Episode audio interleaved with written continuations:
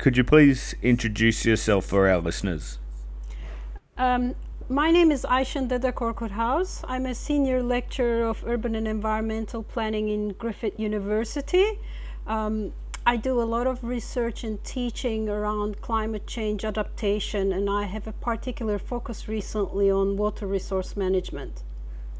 Yeah, so um, it's perfect timing uh, because we're having these uh, La Nina uh, rains. Um, but why is our dam still at just under 40%? Yeah, that's a really good question because I think people look at how much it's been raining lately and immediately think we should be out of trouble now. Mm but those dams are really big and it's almost like it's the you know uh,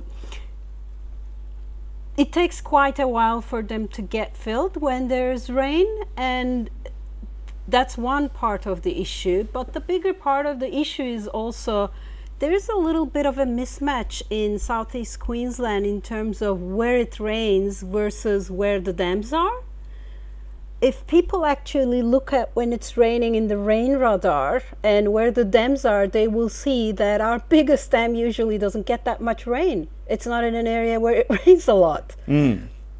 So it tends to rain more on the coastal areas.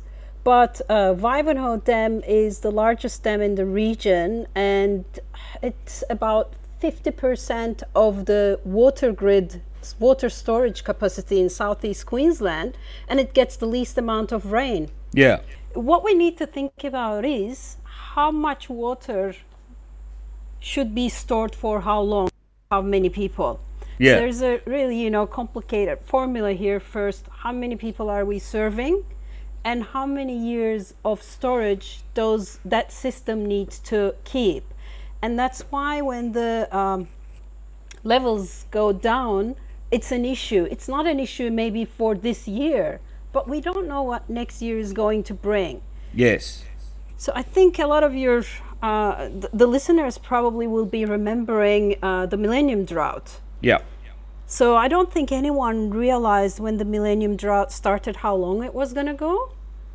Nobody expected for it to go for a whole decade. Yeah. So I don't think in the beginning there was a lot of change in behavior or worrying about it or even planning it, uh, and increasing storage capacity because it was always it's going to rain next year if not this year and it kept going and going and it really reached crisis proportions towards the end of it because the end didn't seem to be in sight. And then really expensive projects were brought in and as soon as those projects started it started raining. Mm. and you know the drought broke and then people's focus shifted from it immediately. Yeah so um, there's approximately like 3.8 million people in southeast queensland um, at the moment but that's going to almost double by 2050 they reckon.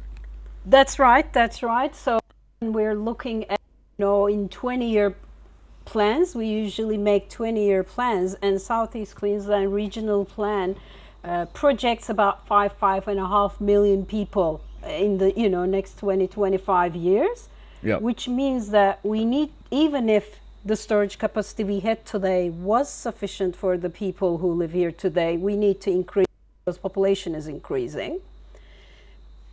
But there's also a question mark whether that storage capacity is sufficient anymore just because we don't know how long the droughts are going to last. With climate change, the droughts are going to be a more regular phenomenon.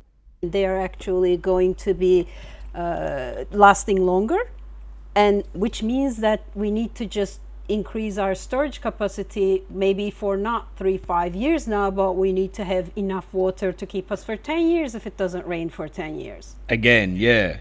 Um, so this is a big part of your research, right? The resilience of um, our urban systems. Yes, that's right. Um, so how can our urban systems become more resilient when the uh, changes that are going to be happening are so um, unpredictable? Well, um, planning is all about trying to plan for the unpredictable. So there are certain things that are unpredictable in terms of, for example, we don't know when the next drought is going to hit. We don't know how severe it's going to we don't know how long it's going to last.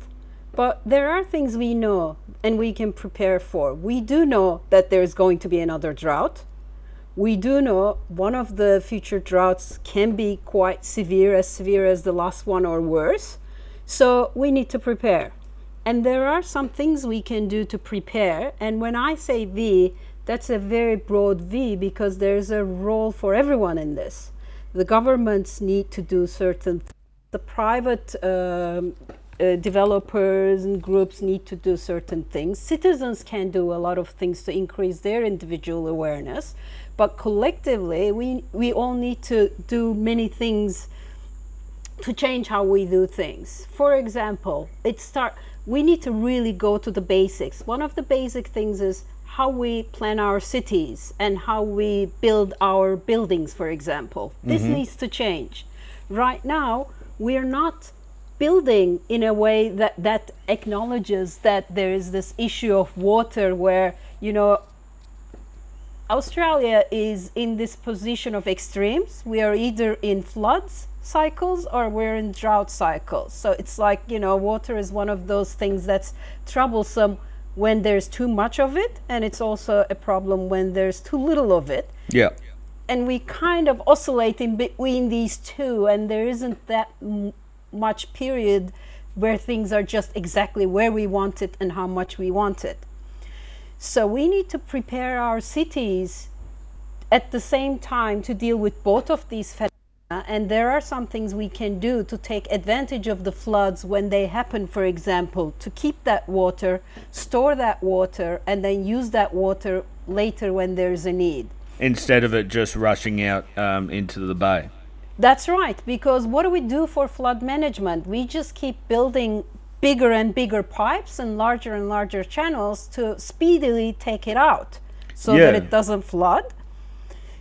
So that's, that's one. Of, that's one of um, uh, a particular problem with um, our flood management systems, because the 2011 flood, and uh, obviously I could be totally wrong about this. It wasn't the highest flood that we've had, but it was the flood with the most velocity. Well, I think it's also it doesn't necessarily have to be the highest flood to cause the most damage. Part of the thing is, for example, compared to the 1974 floods, uh, there was so much more development in Brisbane that didn't exist in 1974 that the areas that flooded were all developed areas. Mm.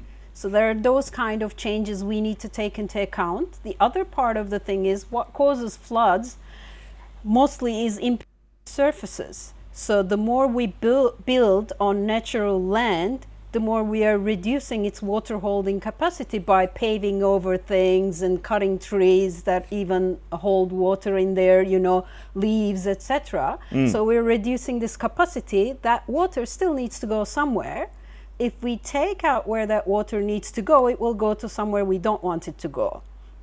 So we can change the way we plan our cities. For example, uh, Dutch call it Space for Water.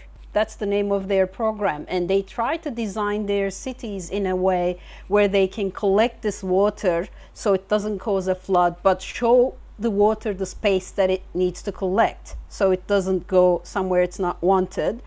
Chinese have the sponge city concept. That's again a very similar concept. In Australia, we are working with more the terms uh, water sensitive urban design and water sensitive cities. So all our cities need to be designed to be more water sensitive. Can we um, retroactively design our cities that way? Uh, I feel like uh, we're more reactive um, when it comes to any sort of adaptation. Well, I think that's a very good question. There are two aspects to this. We can absolutely change our rules and regulations and laws and planning acts to make sure that every new development reduces its impact in terms of causing flood. It's easier to do in new areas, by the way, but the problem is we already have very large developed areas. What do we do in these areas? Mm. Because it's, you know, we can't just clean sweep them at once to rebuild them to be more water sensitive, but there's still a little bit of retrofitting that we can do. We make them more resilient than they are today. So um, that's one of the things that we should be doing. But the way I want to tie this back to the original question, because we weren't necessarily talking about floods, is that water storage. Mm, so sorry, I go on tangents. No, that's all right. These are linked, so it shows how everybody is actually linked. Everything is very much linked with each other. So the thing about the water-sensitive urban design is one showing water where to go when we don't want it to, to flood everywhere, but it also creates additional storage capacity. So when people think about water storage, we tend to think about large dams and centralized facilities. But um, in a lot of different uh, services, including energy, we are more moving towards uh, decentralized systems. So the concept of water sensitive urban design, we will still have our large dams, but we will ha- also have a lot of maybe detention ponds and retention ponds and more localized storage systems that can be used for gray water activities that we don't need to use potable water, for example.